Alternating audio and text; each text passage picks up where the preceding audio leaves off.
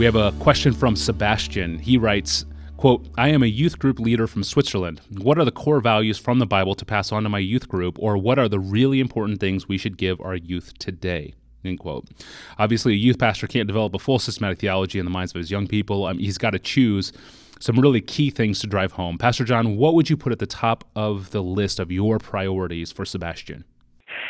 I would probably put at the top, or maybe it would be better to say at the bottom, as foundation, a true Bible. Help these young people um, be rock solid and thrilled that they have a book in which the creator of the universe has spoken the truth to them about himself and about them and about the world.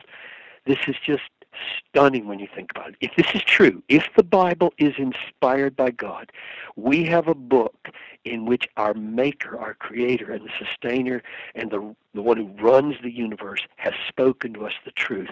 There just can't be anything more significant for a young person's life than to have a book in his hand.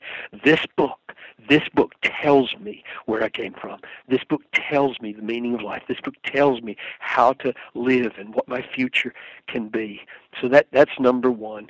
Uh, build every week, every time you get together, use the Bible in such a way as to communicate. We have a book here that's foundational truth for living. Number two, I'd say a great God. So true Bible and a great God.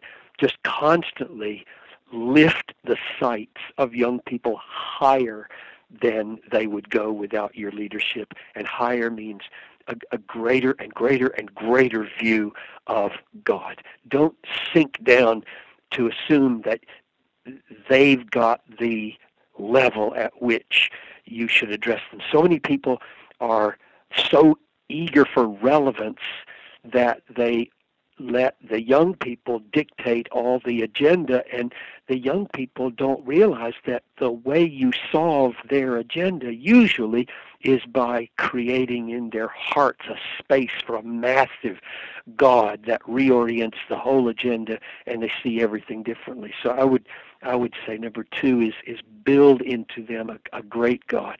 Number 3 i'd say teach them that life is hard and suffering is coming, and that's an essential part of, of the Christian life.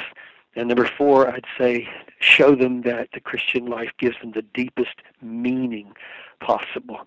That even though life is hard, it is richer and deeper and more satisfying to have a significant life in Christ than any other any other way. And and uh, maybe one other thing, two other things come to mind um, give them a absolutely certain, confident, glorious future. That no matter what happens, they have eternal life. Everything's going to work together for their good. They're going to have a new heavens and a new earth. Every wrong will be made right. God will be exalted, and they will have everlasting joy no matter what they have to sacrifice in this world on the way there. And, and the last thing, in, under, and around that, weave the gospel, the cross of Christ, that Christ has covered all their sins and has provided all their righteousness as they trust in, in him. Those are the those are the radicals that I would build if I were leading some youth. Thank you, Pastor John, and thank you for listening to this podcast. If you have a question for Pastor John, please send it to us via email at askpastorjohn at desiringgod.org. Please include your first name and your hometown. You can find thousands of other free resources from John Piper online at desiringgod.org. I'm your host, Tony Reinke. Thanks for listening.